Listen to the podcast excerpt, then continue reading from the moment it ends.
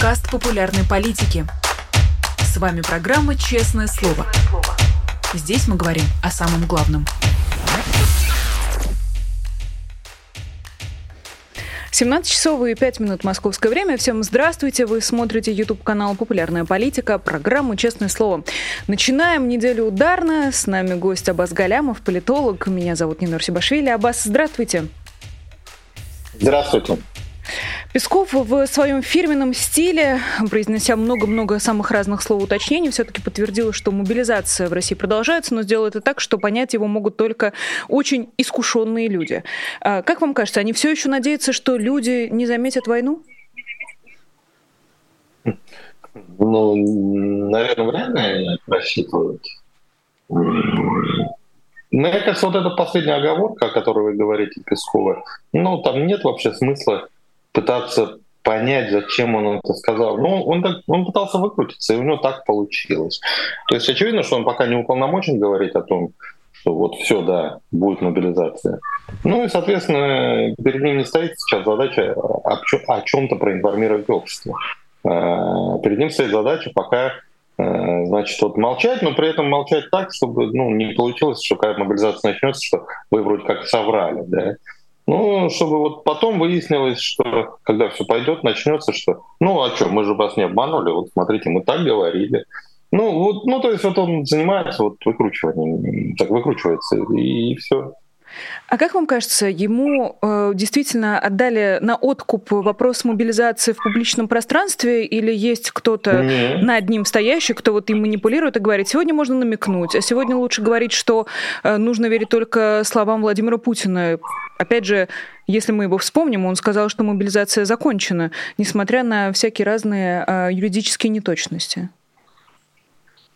Ну, вот очевидно, что не Песков, конечно, главный, не, это не его тема. Его тема говорить э, от имени э, президента. Э, вот, поэтому ну, его роль нельзя недооценивать, но с другой стороны переоценивать э, тоже нельзя. Он э, ну, решение самого он не принимает. То есть, ну, как бы надо понимать, что это же сущностная вещь, это же не пропагандистская штука, это, э, это реальное решение, э, за которым последует огромное количество организационных мероприятий, а, которые коснется значит, ну, сотен тысяч, миллионов с учетом э, родственников, близких, там, миллионов людей. И это не Поэтому это, ну, тут понятно, что есть пропагандистская составляющая, а, она важна, но она все равно сильно вторична по отношению к организационной собственно, составляющей, да, к государственному решению, так сказать. Вот. И это решение, конечно же, не Песков принимает. Это решение в чистом виде путинское. И окончательно о том, что все, давайте начинаем, это будет, такое решение будет принимать э, исключительно Путин. Учитывая, что в, Москве и не только, теперь мы знаем еще и про резиденцию Путина на Валдае, появились разные системы противовоздушной обороны, тоже возникает вопрос, э, это намек или э, их специально запрятали как можно повыше, чтобы люди лишний раз голову наверх не поднимали и не нервничали. Э, война пришла настолько близко, насколько, я думаю, мало кто в России ждал. Э, есть ли в этом какой-нибудь, может быть, политический сигнал или это объясняется утилитарным гуманитарными соображениями о том, что действительно э, Москва не то чтобы в полной безопасности, но лучше все-таки перестраховаться. Да, конечно, это такое же вот решение, как и в случае с мобилизацией. Я пытался объяснить, это сущностное решение. Оно принимается вовсе не потому, что кто-то хочет послать обществу какой-то там э, политический сигнал. Нет, ну, просто условные ФСОшники а, садятся с условными военными и, и говорят, так, ну что, Смотрите, до Рязани они уже каким-то образом долетели, разбомбили, а где Рязань, там и Москва. А, вот. Вы можете гарантировать, что в Москве это не случится? Военные разводят руками и говорят, ну нет, гарантировать не можем. Ну раз не можете, давайте предпринимать э, шаги, нам надо беречь наших все, так сказать, Владимир Владимирович. А, вот. И, принимается решение, что и на Валдае там установим, и еще где он там появляется установим, и вокруг Кремля расставим. Не потому, что, повторюсь, э, есть такая точка зрения, что, а, дескать, это все делается для того, чтобы мобилизовать россиян. На самом деле а, это совершенно ну, неправильная интерпретация. Властям не нужно мобилизовывать россиян, потому что вот это ощущение, что война пришла к нам в дом, она породит в первую очередь запрос на мир. Она вовсе не породит там э, толпы желающих идти на фронт. Это, это ошибка. Нет, это просто усилится. Вот как мобилизация началась в сентябре, и тут же в, э, в два раза, даже больше, чем в два раза, там почти в, три, в три два с половиной раза взлетело число сторонников мирных переговоров, и точно так же почти в три раза упало число сторонников э, переговоров, э, ой, сторонников войны до победного конца. Вот буквально за месяц Левада-центр зафиксировал это, эти перемены да, с сентября по октябрь. А, вот э, поэтому э, это провоцирует э, вот ощущение, что а, ну, когда власти говорят, что все идет по плану, ну, они врут. Вот первая реакция это такая, а, собственно, в чем у вас план-то? В том, чтобы Москву бомбили, что ли? Да? Поэтому это невыгодная властям э, штука. Вот, да, она указывает на то, что все идет совсем не так, как надо. Что, на самом деле мы отступаем, а украинцы наступают, а вовсе не то, что нам по телевизору пытаются рассказать. И вот э, поэтому это, это решение, оно абсолютно не политическое, оно, оно ну, не пропагандистское, вернее, да, оно не связано с э, общественным мнением. Общественное мнение здесь в пассиве, что называется, в негатив сыграет. А, значит, но решение надо, ну, надо быть готовым к реальным налетам э, украинских, уж не знаю, там, беспилотников или уж чего они там боятся, но на всякий случай укрепляются. Это просто еще одно косвенное свидетельство того, что на, на фронте у них ну, все идет совсем не так хорошо, как они говорят. Простите, а разве тот факт, что Владимир Путин выступал в новогоднем обращении на фоне людей в военной форме, а не на фоне прекрасных ночных э, московских видов, разве это не было в достаточной степени намеком, что мирная жизнь подошла к концу? Ну, конечно, они же, они же вынуждены вот, э, маневрировать э, между плохими вариантами. Понимаете, это не то, чтобы у них есть хороший вариант и плохой, и они сидят и вот между ними э, выбирают. То есть понятно, что в ситуации, как идет, идет война, и делать вид, что э, войны нет, ну, ну вот нельзя глупо. И в этом смысле Путин, э, значит, принял решение выстраивать, ну там, сделать вот это видеообращение э, в таком милитаристском э, стиле. Но это все-таки по степени, ну, понимаете, одно дело такой пиар начальника, а другое дело реально подготовка Москвы к э, обстрелам к обороне. Да. Второе, понятно, свидетельствует ну, о том, что ну, дела идут плохо. Ну, когда столица готовится к обороне, это плохо, в принципе. Да? Это значит, что война проигрывается. Когда Путин там на фоне военных стоит, это не, не свидетельство того, что война проигрывается. Да, вот поэтому ну, это, это разного типа сигналы. То есть в целом милитаризация это не избежать. Вопрос, какие ты сигналы пошлешь. Что ты выигрываешь или ты проигрываешь, проще говоря. Понимаете, вот а, а сейчас что получается? Сейчас проигрывают или выигрывают? Ну, не, ну сейчас вот демонстрируя, что, ну, продемонстрировав, что они укрепляют оборону Москвы, конечно, они демонстрируют, что они в проигрыше, что они обороняются. Понимаете, на войне ты, ну как, либо ты наступаешь, либо ты обороняешься.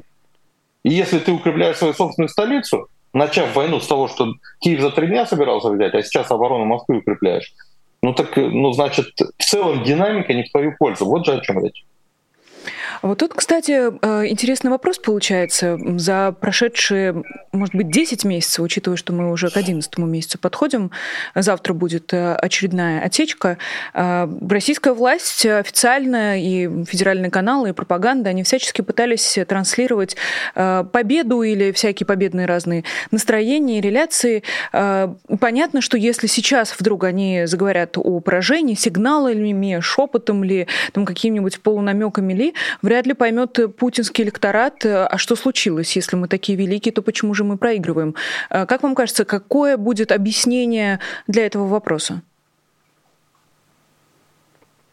Ой, ну это вообще вот, ну, есть э, главная, головная боль путинская, главная проблема, которая не позволяет ему э, завершить войну. Собственно говоря, если бы он Э, ну, считал, что у него есть возможность как-то вот это объяснить без потери для самого себя, э, без потери лица, без потери в рейтингах, то он бы давно это все завершил, потому что в целом ну, такая затянувшаяся война, она, она ему тоже не, не нужна, в долгосрочной перспективе вредит. Да, по, ну, то есть э, ресурсы страны истощаются, народ беднеет, количество убитых э, растет, победой не пахнет. Вот. Это, ну, это, это тот самый путь, который ведет к революции, в общем-то. Да? В какой-то момент народу просто все это надоедает, и, и он говорит власти, а зачем это вообще нужно?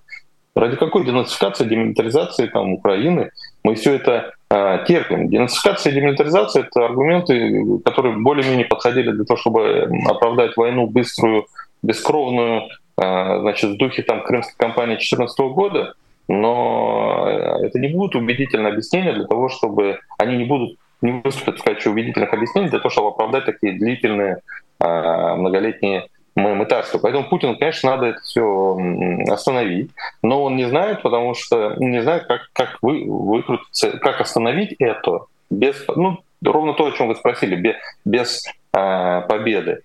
И если это остановится э, без победы, значит, смотрите, я не прогнозирую, что вот сейчас ну, Путин объявит э, значит, ну, по прекращению войны, и, и тут же народ восстанет. Нет, на самом деле главная реакция будет в целом у подавляющего большинства сограждан такое облегчение.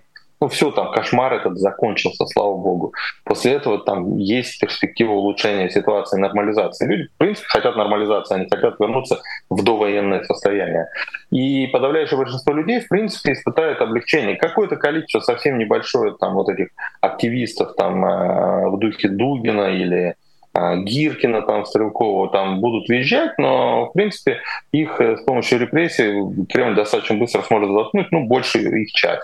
Не, может, не всех, не каждого, но подавляющее большинство, в принципе, он их заткнет. Это не, не такие, не упертые бойцы с режимом, знаете, это не Навальный.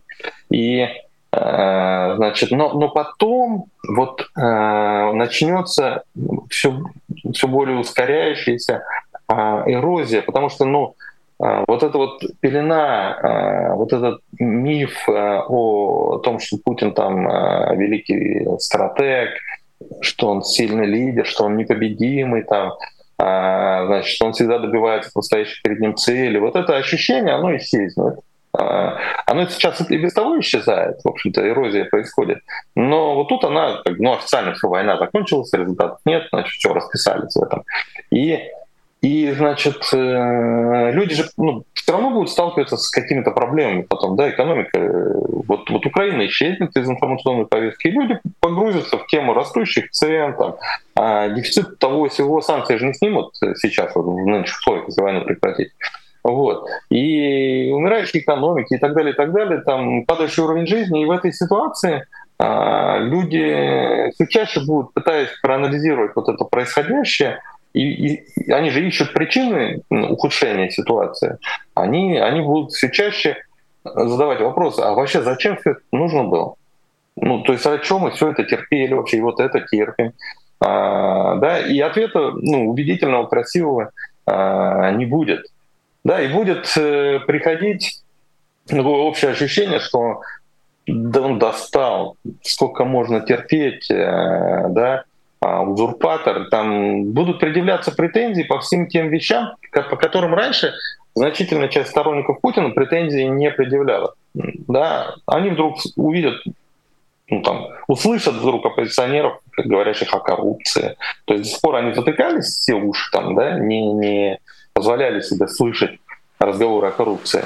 А тут, значит, коррупция, неравенство, деградирующая социалка, там, э, умирающая а, значит, здравоохранение, ЖКХ, а, ну и, и все такое, да. И, и, и они все это теперь будут замечать. И будут предъявлять претензии уже вот, ну, по совокупности всех этих э, э, вещей. Ну, то есть, понимаете, это не то, чтобы э, люди вот именно по теме войны там, начнут предъявлять претензии. Типа, зачем ты остановил войну? Нет. Сметут его не с этими словами.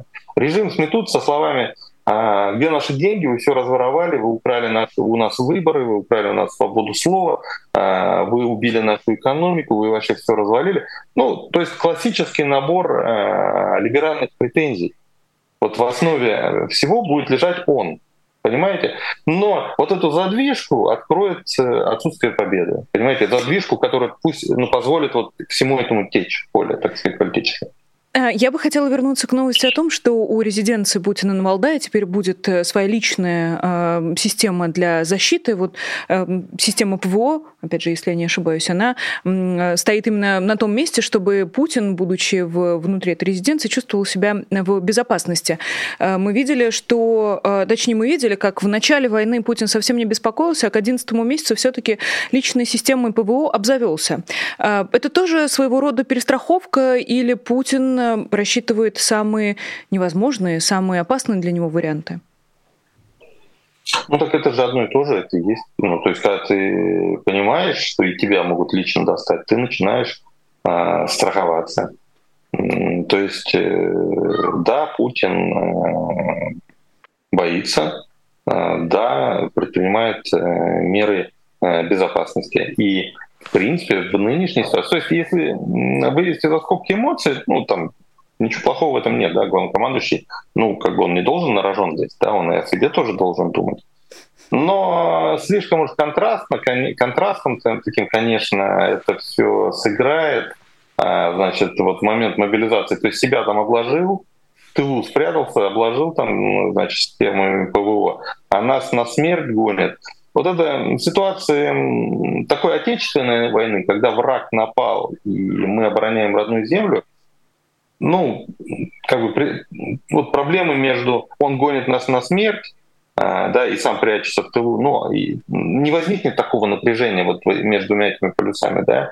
А в ситуации, когда война произвольная, то есть с выдуманными причинами, ну, все же понимают, что все равно не, не, не украинцы на нас напали, а мы на них напали. Да. Все равно боевые действия идут на территорию Украины. То есть, в принципе, можно боевые действия прекратить, просто вернувшись на свою собственную территорию, что и, о чем и постоянно а, трубит Зеленский. Что, собственно говоря, у нас вот единственная задача — это вернуться на те границы, а, на которых мы были в 1991 году. И, а, соответственно, ну, человеку, что ему идти воевать, а, значит, класть, рисковать жизнью, да, вот. И если цели войны такие, ну, какие-то мутные, полити, чисто политические, ну, то есть нету в этом вот такой глубокой патриотической составляющей. Объективно ее нету. А, ну, не топчет совок оккупанта родную землю, понимаете. И вот э, и, и тут еще начальник, понимаете, такой контраст. Вот тут уже в эти, между этими двумя полюсами искрить будет. То есть он нам придумал какую-то левую войну, а сам там в тылу под защитой ПВО, значит, в бассейне плавает. Нормально-то. Политолог Абаз Галямов, гость программы «Честное слово». Первое «Честное слово» на этой неделе. Не забудьте, пожалуйста, поддержать нас лайком. Ну и если у вас есть вопросы для Аббаса, я попробую последние несколько минут э, сохранить для ваших вопросов, дорогие друзья. Так что воспользуйтесь возможностью. А я бы хотела обратить ваше внимание, Аббас, на еще один сюжет, который развивается уже в течение чуть ли не недели, если не больше. А после трагедии в Днепре, когда российская ракета уничтожила подъезды жилого дома, в России нашлось достаточное количество людей, которые живо откликнулись на эту трагедию и, используя возможные инструменты, а их совсем немного, начали выражать э, в открытую свою скорбь и соболезнования жертвам трагедии и начали нести цветы памятникам, связанным как-то с Украиной, а в тех городах, где таких памятников не нашлось, э, памятникам жертв репрессий и разным политическим заключенным.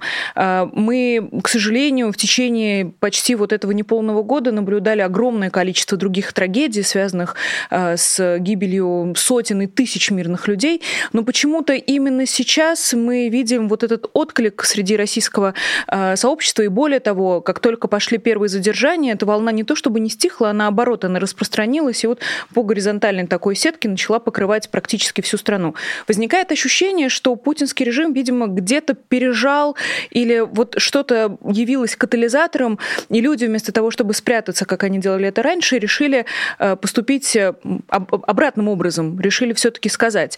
Как вам кажется, есть ли вот этот вот элемент пережатия, э, нарушения каких-то границ, каких-то пределов? Или чем вы объясняете такую упертость в выражении своей? Ну, мы понимаем, что это солидарность, с одной стороны, но с другой все-таки как будто бы и политическая позиция. Ну, тут э, две составляющие есть. Первое — это ощущение, ну вот достали сколько уже можно, а, да, и второе это ощущение, что они, они-то с власти слабеют. Ну, то есть это же только на поверхности, будем честными, это только на поверхности, значит, ну, такая акция сочувствия. Ну, конечно, это в условиях нынешних репрессий, это, конечно же, политическая акция, политический шаг. Каждый, кто несет туда цветы, при всем том, что он значит, ну, просто хочет выразить э, сочувствие, сострадание украинцам, он, конечно, закладывает туда и политический смысл. То есть он точно знает, что в этом есть протестная э, составляющая. Э, да, но ну, ну просто люди, во-первых, уже сколько можно бояться, ну то есть достали они уже, то есть ну что, уже цветы даже не можем что ли положить. А, значит, вот хочу и все, пойду и положу. И сколько, сколько вы можете меня уже там за это прессовать там. А, вот. А во-вторых, э, вторая не менее важная составляющая, это общее ощущение того, что режим э, слабеет и, а, значит, и соответственно ощущение такое, что ну хватит сидеть по домам, можно уже, пора начинать выходить. Вот. А отсутствие, ну, совершенно очевидно отсутствие военных э, успехов, а, какие-то совершенно непонятные вот эти кадровая чехарда, когда, значит, то Суровикина поднимает, потом его опускают, над ним ставят Герасимова, который до этого только что Пригожин там по щекам хлестал, и Путин с ним не общался, и, и из телевизора он исчез, оказалось бы, что его а, списали. И такой всеобщий бардак, когда Пригожин то на Кремль наезжает, то на Медведева, значит, вот, и, там, помимо прочего, там Миронов с кувалдой бегает, значит, э, Пригожинской. Ну, то есть вот это общее ощущение того, что система э, в хаосе, что она распадается, вот. Ну, плюс люди, каждый гражданин уже все равно, они же, так сказать, кубинцы, они там коммуницируют с другими, они общий настрой чувствуют. И они чувствуют, что ну, нету там ничего, никакого победного там э, настроя, что э, настроения в провластном лагере в лучшем случае депрессивные, а во многих случаях уже движутся в сторону панических. И, и, и вот это дает ощущение людям, что ну, все, хватит сидеть по домам да, а, наше время пришло. Вот, вот это, вот так начинается, собственно говоря, революция с комбинацией двух этих вещей, когда власть, с одной стороны, ведет себя неадекватно, а с другой стороны, слабеет. А, вот сумма этих двух вещей и, и, и дает э, протест, и дает революцию. Вот мы это сейчас и наблюдаем. Давайте тогда вот этот э, революционный рецепт, что ли, попробуем с вами описать. Какие компоненты необходимы, чтобы случилась химическая реакция? Вот у нас есть люди, которые, очевидно, мирным способом, но все-таки готовы выражать свое политическое несогласие. Э, эти люди есть э, в самых разных городах. Речь не только про столицы или про крупные города в стране. Что еще нужно, чтобы эта, эта схема заработала? Смотрите, ну, если вы говорите о том, чтобы вот э, оппозиции что-то организовать, то э, на данном Ну, то есть, получается, это, простите, это оппозиция тоже нужна для этого, правильно я вас понимаю? Ну, то есть, нет, такого нет, глубинного нет, нет, движения вот, быть смотри, не может. Нет, вот почему? Это как раз вот по-настоящему революция всегда начинается, ну, почти всегда, э, спонтанно, глубинно. То есть есть революционеры, которые готовят э, почву, раскачивают ситуацию, значит, э, но, но срывается все помимо их воли. Как э, в, ну, здесь, конечно, набивший оскомину пример, значит, Ленин в январе 17 года, который говорил, что до революции еще далеко, да, а, вот, и, и в феврале, когда все а, взрывается. Вот, это, это, это всегда так бывает. То есть потому что решение о массовом выходе на улицу, она всегда носит э, такой э, очень э, эмоцион... характер эмоционального взрыва. Это не та вещь, которую можно с помощью рациональных усилий организовать. Значит, ну вот на моей памяти по-настоящему организованным был, наверное, только взрыв, когда Навальный организовал протест, если не ошибаюсь, это было а, весна 17 года, вот этот митинг, он, он вам не Димон, когда он его а, значит, э, ну, то есть снял кино, показал его, да, потом объявил, давайте будем протестовать, и, а, и все вышли. Вот один раз был организован, но опять никто не мог предположить, что столько много людей, да еще по всей стране, э, выйдет. В том числе и штабы Навального, и сам Навальный, по-моему, не ожидали, что так мощно э, получится. То есть опять э, первичная оказалась сама по себе эмоциональная реакция. Реальный секрет вот выхода на улицу заключается в том, чтобы у людей полностью отключилось сознание, ну, отключилась вот эта рационально-логическая часть э, мышления, Потому что когда доминирует рацию, то человек ну, понимает, что ему невыгодно идти на улицу. Когда он исходит из своих собственных интересов, а, как мы всегда обычно делаем в повседневной жизни, но это реально слишком рискованно в условиях авторитарного режима выходить на улицу. При том, что выйду я один от того, на улицу или не выйду, ну ничего же не изменится. Ну то есть если вышли десятки тысяч людей, одним больше, одним, одним меньше вообще не имеет значения. Зато для меня лично это, это ну, решение выйти оно, оно, оно, ну, это вся моя жизнь на кону, что называется, да, ну, меня реально могут мало того, что избить, там, арестовать, посадить, с работы уволят. Ну, то есть жизнь сломает на раз-два. Все же, все же видят это, э, эти примеры, да. И поэтому вот если я сижу и рационально рассуждаю, пойти или не пойти, то я точно не пойду. Потому что, повторюсь, если люди вышли, соседи вышли, пошли все, ну так и без того много людей будет, и без меня его свергнут. А, вот. а, по крайней мере, я арестовать не буду. Вот. Но в какой-то момент я же иду. Почему я иду? Да потому что вот этот голос разума, эмоции заглушают вообще напрочь и полностью. Вот что нужно. Ну, нужно, чтобы был, был соответствующий событийный ряд, который заглушит голос разума. Вот та э, цепочка э, из двух элементов, про которую я сказал, когда одновременно власть совершает действия, которые людей злят, и дают эмоцию «достали», сколько можно терпеть.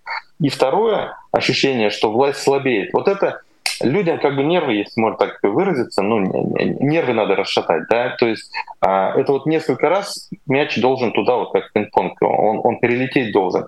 То есть что-то они сделали, достали, о, слабеют. О, и тут же опять что-то делают. Опять достали сколько можно, опять слабеет. И вот несколько раз, когда э, в течение короткого промежутка времени вот события дают вот это вот ощущение такое, понимаете? А, и, и, и тогда вот у людей просто их это взвинчивает, э, вот эта вот э, ситуация, вот это эмоциональные скачки достали, сколько можно терпеть, о, побеждаем. Вот. И, э, и когда вот эмоции взвинтятся, вот тогда люди по, по какому-то совершенно случайному поводу выйдут на улицу. Но вообще в целом нужна вот две группы эмоций. Вот сейчас последние самые свежие события похожего рода это в Иране, да, мы видели. И полоснуло, как мы знаем, из-за смерти там маленькой э, девочки, ну девушки, да, которая, которая вообще была совершенно неизвестна. Никто ее не знал. Никто не мог предположить, что с очередного э, избиения значит, и даже смерти, значит, девушки, которые неправильно платок носят, все, э, все начнется. Но это не такое, к сожалению, редкое событие для Ирана. Сплошь и рядом такие вещи происходят. Почему полоснуло именно в этом случае, в случае с Махсой Амини? Потому что именно в это, в это время значит, э, ну, во-первых, был долгосрочный там тренд такой негативный, знаете, год назад э, там сменился президент, если до этого президентом был человек достаточно такой умеренный, ну, такой, а, если не реформатор, то ну, технократ, который, ну, не был исламистом таким чокнутым, да, и он, ну, и при нем власти не сильно закручивали гайки в части вот соблюдения всяких норм шариата видимых, да, и поэтому иранские женщины, в принципе, подпривыкли уже а, ходить, знаете, платок опускать на затылок, чтобы вот прядь волос там а, была видна. А, то есть то, что, строго говоря, запрещено, но в данном случае вот на протяжении нескольких лет уже было можно. Да, и казалось, что ну, мы в целом движемся в правильном направлении. А год назад избрался этот э, Раиси, нынешний президент, ультра такой ортодоксальный радикал исламист, и он стал в обратную сторону закручивать гайки. И вот люди это чувствуют, этот тренд. И смерть Максы Амини продемонстрировала, ну так вот в наглядном таком виде, вот куда мы э, движемся. Ну, и это создало ощущение, вот это вот, то, что я говорю, сколько можно терпеть, достали. Но одновременно с этим там по Ирану прокатилась волна слухов о том, что э, верховный аятолла, глава государства, э, там же не президент, там верховный аятолла главный. И вот верховный аятолла при смерти, он, э, ему там года 83-84 уже, э, он э, исчез из поля зрения, его там несколько недель не было видно вообще. И пошли слухи, значит, источники то один, то второй говорили, что он при смерти лежит. И, вот, и это значит режим слабеет. То есть вот лидер а, безусловный лидер. Ну, это как сейчас в России узнают о том, что Путин умер, понимаете? Это же ну, так сильно взорвет ситуацию. И вот, вот, это, вот эти две вещи вот, и, и дали вот этот взрыв э, эмоций, который а, привел к э, этому восстанию, которое оказалось самым мощным за всю историю Исламской Республики, то есть с 79 года, за 40 лет.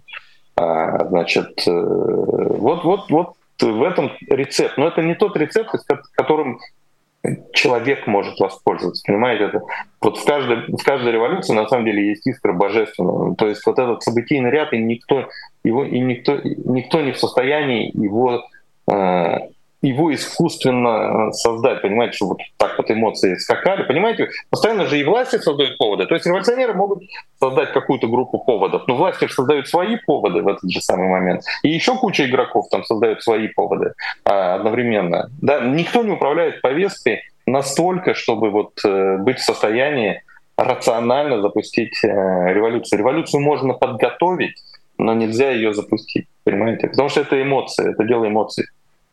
А, тогда давайте я вас спрошу, какие эмоции у вас вызвали акции в поддержку политзаключенных и Алексея Навального, которые в эти выходные прошли по всему миру. Где-то это были многочисленные акции, где-то вышло чуть меньше людей. Но, тем не менее, как политтехнолог и как неравнодушный человек, какие у вас это вызывает чувства? Ну, вообще не но я так люблю, конечно, а, значит, составлять шпильку властям Бог, да, и говорить, что у них все плохо, и все рушится и так далее. Но при этом я все-таки ну, не должен впадать в шапку закидательства настроения, э, да, ну, то есть врать мне все-таки не хочется. А, поэтому, ну, не получилось э, мощного взрыва. Объяснимо почему. Потому что все-таки Навальный Э, да, усилиями СИНа, который его там прессует, он по-прежнему присутствует э, в повестке, но все равно он э, сейчас не на переднем плане. Но все равно главный политический игрок, антипутинский игрок сейчас — это ВСУ. Все, все это понимают, понимаете? А, вот. И, и поэтому, ну, когда ты не являешься хозяином повестки, а когда ты являешься там, играешь там, ну, на втором плане, ну, понятно, что трудно было ожидать, э, что с твоим именем на устах огромное количество людей э, выйдет на улицу. В этом нет э, ничего такого, знаете, нет элемента обреченности, как, наверное, можно было бы предположить. А Мандела, например, а, значит, перед тем, кем, как стать тем, кем он стал, ну, лет 15 просидел в буквальном смысле слова вообще в забвении. Вот промежутки между там, второй половиной 60-х и концом 70-х вот это в 79-м, 80-м году про вспомнили достаточно случайно. А, вот. И потом ситуация, поскольку ситуация там так развивалась в ЮАР, такой вакуум власти возник, вакуум политических игроков возник такой, что ну, просто никого больше не было, и про Манделу вспомнили, да, и, и он в эту спираль зашел и стал раскручиваться и превратился ну, в ту фигуру э, историческую, да, в которую он превратился. А до этого, в принципе, он почти 15 лет просидел в тюрьме э, в безвестности, про него напрочь забыли. Все африканское сопротивление, чернокожее сопротивление там шло без него, и в 70-е годы там два поколения уже сменилось а, после постманделовских лидеров э, протеста. Вот. Поэтому ну, у Навального ситуация гораздо лучше, чем у Манделы. Повторюсь, усилиями ФСИН российского, который постоянно его прессует, создает информационные поводы, и в сознании политического класса Навальный всегда присутствует, да, э, он, конечно, далек от модели забытого напрочь. Вот. И, и поэтому ну, Навальный, конечно же, еще э, сыграет в какой-то момент, ну, поскольку его прессуют, видно, что он там для, для системы враг. И поэтому, когда система рушится, автоматически все поворачиваются в сторону главного врага. И, и все будут ждать, что скажет Навальный вот в ситуации, когда все, все начнет осыпаться.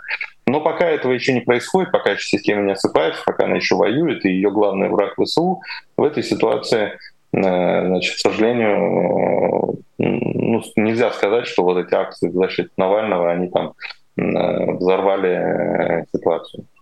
Получается, что если главный противник, э, хоть и политический, не только, в том числе и военный, для Владимира Путина это э, ВСУ, то и выставлять условно против ВСУ он должен максимально военных людей, и речь про министра обороны, речь про главнокомандующего Герасимова, и там же где-то рядом есть Пригожин.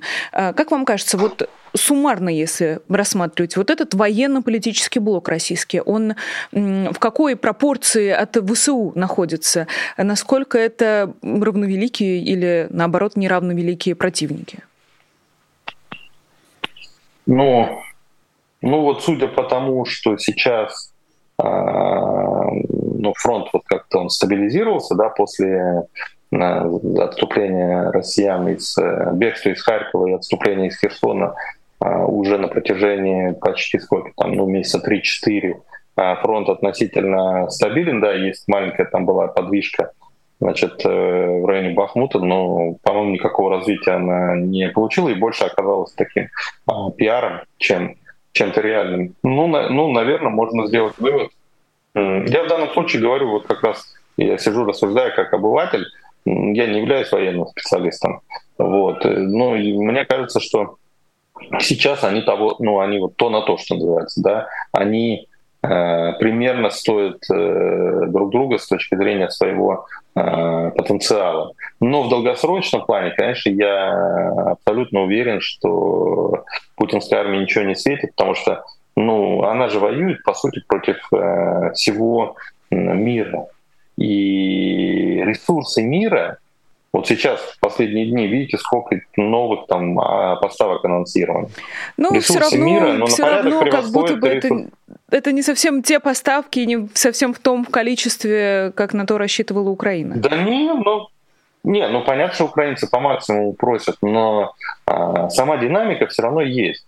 Ну, то есть вот продолжают поставлять, продолжают поставлять, может, не теми темпами, какими э, хотелось бы украинцам, но все равно продолжаются. То есть о том, чтобы мы демобилизуемся, мы умываем руки, все, ребята, мы больше в этом не участвуем, ну, там речи не идет. И значит, в долгосрочном плане та сторона все равно перемелит э, эту. Потому что ресурсы российского государства мобилизовывать, э, возможности российского государства, вот именно это, этой административной машины путинской, мобилизовывать государственные ресурсы, они исчерпаны. Вот это первая волна мобилизации абсолютно убогая, когда масса солдат, не один, два, это же не исключение из правил было, это же а, изо дня в день повторявшаяся история, когда невооруженные, не накормленные, не организованные, одетые, обутые, как там, ну, то есть как сами вот управились. А, ну, такая партизанщина, да, то есть не государство армию формирует, э, да, а, а в чистом виде такая вот э, партизанщина, чуть ли не в лаптях там едут а, воевать. Значит, э, и, и танки ведут старые там 60-х годов уже, да, значит, туда. Э, вот. И вот э, все это ну, продемонстрировало, конечно, что возможности э, в части мобилизации ресурсов у этой власти, они уже исчерпаны. Так бывает. Вот, э, э значит, э, смотрите, вот Франция перед Великой Французской революцией, но ну, тоже она вот там тыкалась туда-сюда, ничего не могла организовать. Вот из последних э, сил вот, все, все, всю себя э, исчерпала, да, там, э, значит, Э, король никак налоги не мог там собрать, там, значит, вынужден был то, то, там разного типа парламентариев созывать, там один кризис за другим, вот, инфляция, голод, ну прям жуть какая-то, вот. И потом, после революции, новый режим и революционные войны, и там до 1800, э, как минимум, 12 года всю Европу на уши ставили на протяжении там, двух десятков лет. Да? Также те же самые люди, французы.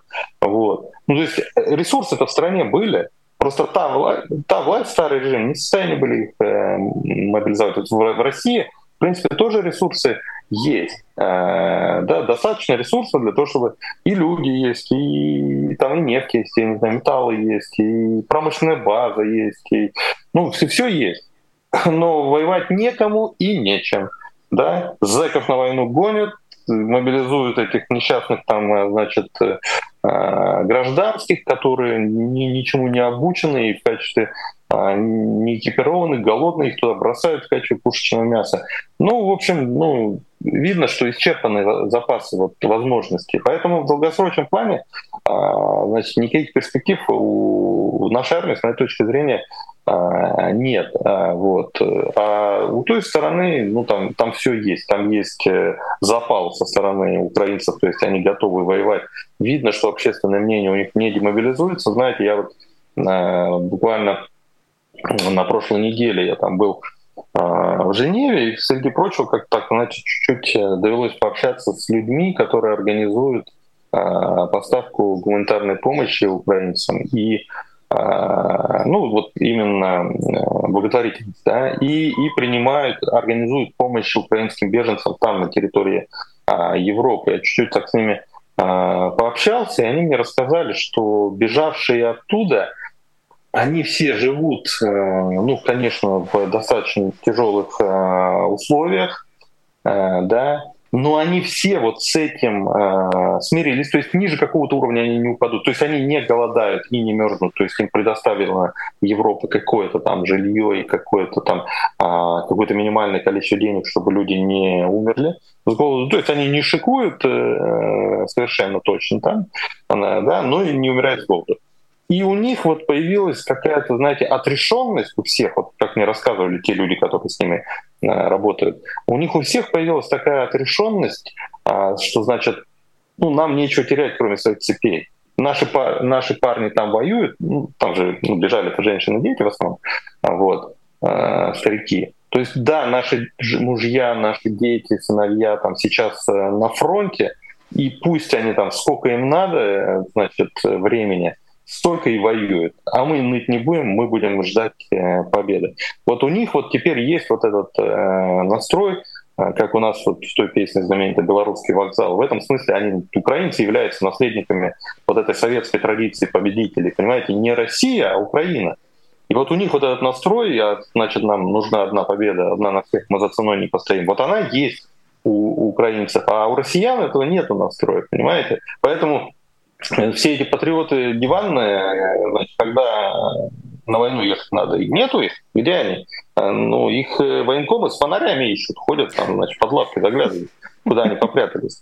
Вот, вот, вот в чем, э, ну, то есть в долгосрочном смысле расклад вот такой, и в нем нет места для э, победы путинской а, армии. Но пока на тактическом уровне она еще сопротивляется. У нас остается буквально несколько минут, и я попрошу вас э, коротко, если можно, ответить на вопросы из чата. А, два вопроса от Евгения. Ну, обложился ПВО, а на что он рассчитывает? Какая стратегия? Очевидно, отсылая нас к истории с Владимиром Путиным. Очень хороший вопрос. Нет никакой стратегии, Евгений. Все, вот э, в этом-то его проблема. Он не управляет событиями, он запустил такие события, которые живут своей собственной жизнью он сейчас не, не, не гребет там, не выбирает направление, в каком направлении он, он а, будет грести. Его несет по течению. Вот он нос высунул, чтобы не захлебнуться, значит, там за какую-то корягу уцепился и плывет. И все, и не гребет уже. А, то есть он не может победить, но и остановить войну он, а, он тоже не может, э, потому что это для него смерти подобно в политическом смысле слова. Поэтому продолжает то, что не имеет никакого смысла, никакой перспективы. Ну, как Гитлер воевал, вот он и в 44 году воевал, и в 45 году воевал. Ну, просто потому, что вот других вариантов нет. Ну, вот утром встал, ну и продолжаешь воевать. Просто потому, что других альтернатив не видишь. Ну, и так прям до самого конца. Вот как раз про до самого конца. В 2024 году он рассчитывает победить с такой ситуацией? Я сейчас, знаете, склоняться начал. Я долгое время говорил про то, что э, я думаю, он сообразит, что ему самому не, нельзя побеждать, и он, э, ну, то есть у него не получится победить, и он э, поэтому выдвинет преемника. Но сейчас я вижу, ну, судя по той степени вот, э, безумия и отказа принимать адекватные решения, которые я наблюдаю, я думаю, что они он, он э, просто отменит э, выборы. Он ведет военное положение и отменит выборы. Потому что победить у него шансов нет. Ну, то есть он может попытаться фальсифицировать выборы, но массовые фальсификации всегда чреваты протестом. И в условиях непонятно, что там с лояльностью силовиков, в этих условиях массовый протест может оказаться смертоподобным, как вот для Чаушеску события декабря 89 года оказались. И поэтому Путин, вот чтобы не доводить э, до греха, вот вот не, не, не организовывать выборы, где придется столь массово фальсифицировать. Он просто ведет военное положение, отменит э, выборы. И тогда, конечно, процесс э, значит, э, ну, ну, то есть это, конечно, будет очень плохо. Это значит, что как минимум еще на год-два оттянется э, значит, э, процесс смены режима. И собы, вот смена режима произойдет на год-два позже, может даже на три.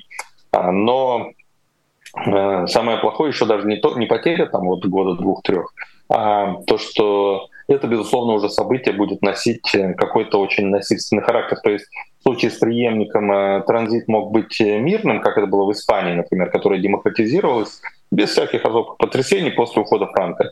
Вот.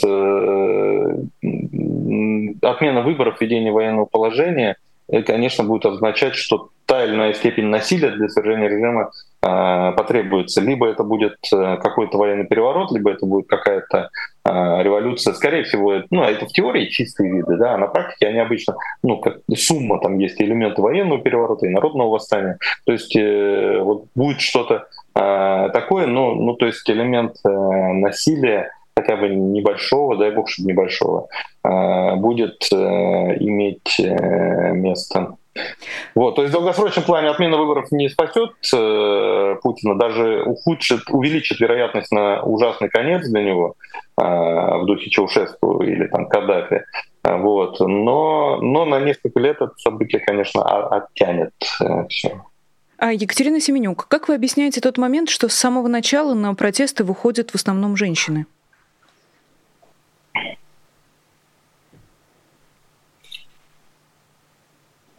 Ну, э, смотрите, ну, я слышал такую точку зрения, что женщины выходят больше на протест, но, если честно, никаких исследований на этот счет я не видел. И поскольку сам я не нахожусь в России, не выходил и не, вижу, ну, я не могу утверждать, что это действительно э, так. Это может быть просто какое-то ну, эмоциональное впечатление. Ну, где-то в, в какой-то момент женщины оказались значит, на э, ну, там, их, их больше оказалось, но это случайное событие, случайно получилось, а где-то в другом месте мужчин окажется э, больше. В целом, конечно, у женского протеста ну, потенциал в России большой. Женщины э, все-таки, ну, по своей сути, фигура антивоенная, да, мать, значит, жена, ждущая там мужа или сына с фронта, да, это архетипические фигуры. И поэтому протестовать против войны женщине с руки. То есть мужчина, протестующий против войны, а, он всегда рискует получить обвинение в а, трусости, мол, идет, ну, боится идти воевать. Женщина такое обвинение не получит, поэтому она, ну, что называется, более цельно, если можно так выразиться, может протестовать, так сказать, вот, вот прям от, от души, да, без, без второго дна какого-то. А, вот. Поэтому, ну, когда вот Юлия Галямина занимается там э, попытками создать политическое массовое политическое женское движение, ну, я считаю, что это перспективная э, вещь. И война усилила направление ну, движение в этом направлении. Ну, ну, пока я только это, наверное, могу сказать. Повторюсь, у меня нет уверенности, что объективно сейчас женский протест активнее мужского, это нужно исследовать этот предмет. Эм, на оставшиеся вопросы у нас, к сожалению, не осталось времени, но я очень надеюсь, что совсем скоро увидимся с Аббасом снова в программе «Честное слово». Аббас Галямов, политолог, был первым гостем на этой неделе. Спасибо ему большое, и спасибо всем, кто смотрел именно нас и именно наш прямой эфир. Как обычно, было много разных параллельных трансляций, уж тем более я вам благодарна за то, что вы выбрали именно нас, именно наше «Честное слово». Большое спасибо и патронам программы «Честное слово» на э, Патреоне популярной политики, рубрике. Вот вы видите имена людей, которые поддержали наши прямые эфиры в бегущей строчке, которая появляется как по волшебству. А, напомню, пока у нас есть несколько минут до конца, даже секунд, не забудьте, пожалуйста, поставить лайк. Вас э, сегодня было много, больше 11 тысяч, если не 12. Я сейчас попробую быстро проверить. А, и, пожалуйста, лайков совсем не 12 тысяч, поэтому если у вас есть возможность нажать на большой палец вверх, вот прямо рядом с кнопочкой подписаться, подписаться. Вы, правда, очень сильно поможете и сделайте так, чтобы наш эфир и умные мысли Аббаса услышало как можно больше людей. Меня зовут Нино Русибашвили, надолго с вами не прощаюсь, увидимся в вечернем эфире, так что до скорой встречи и пока.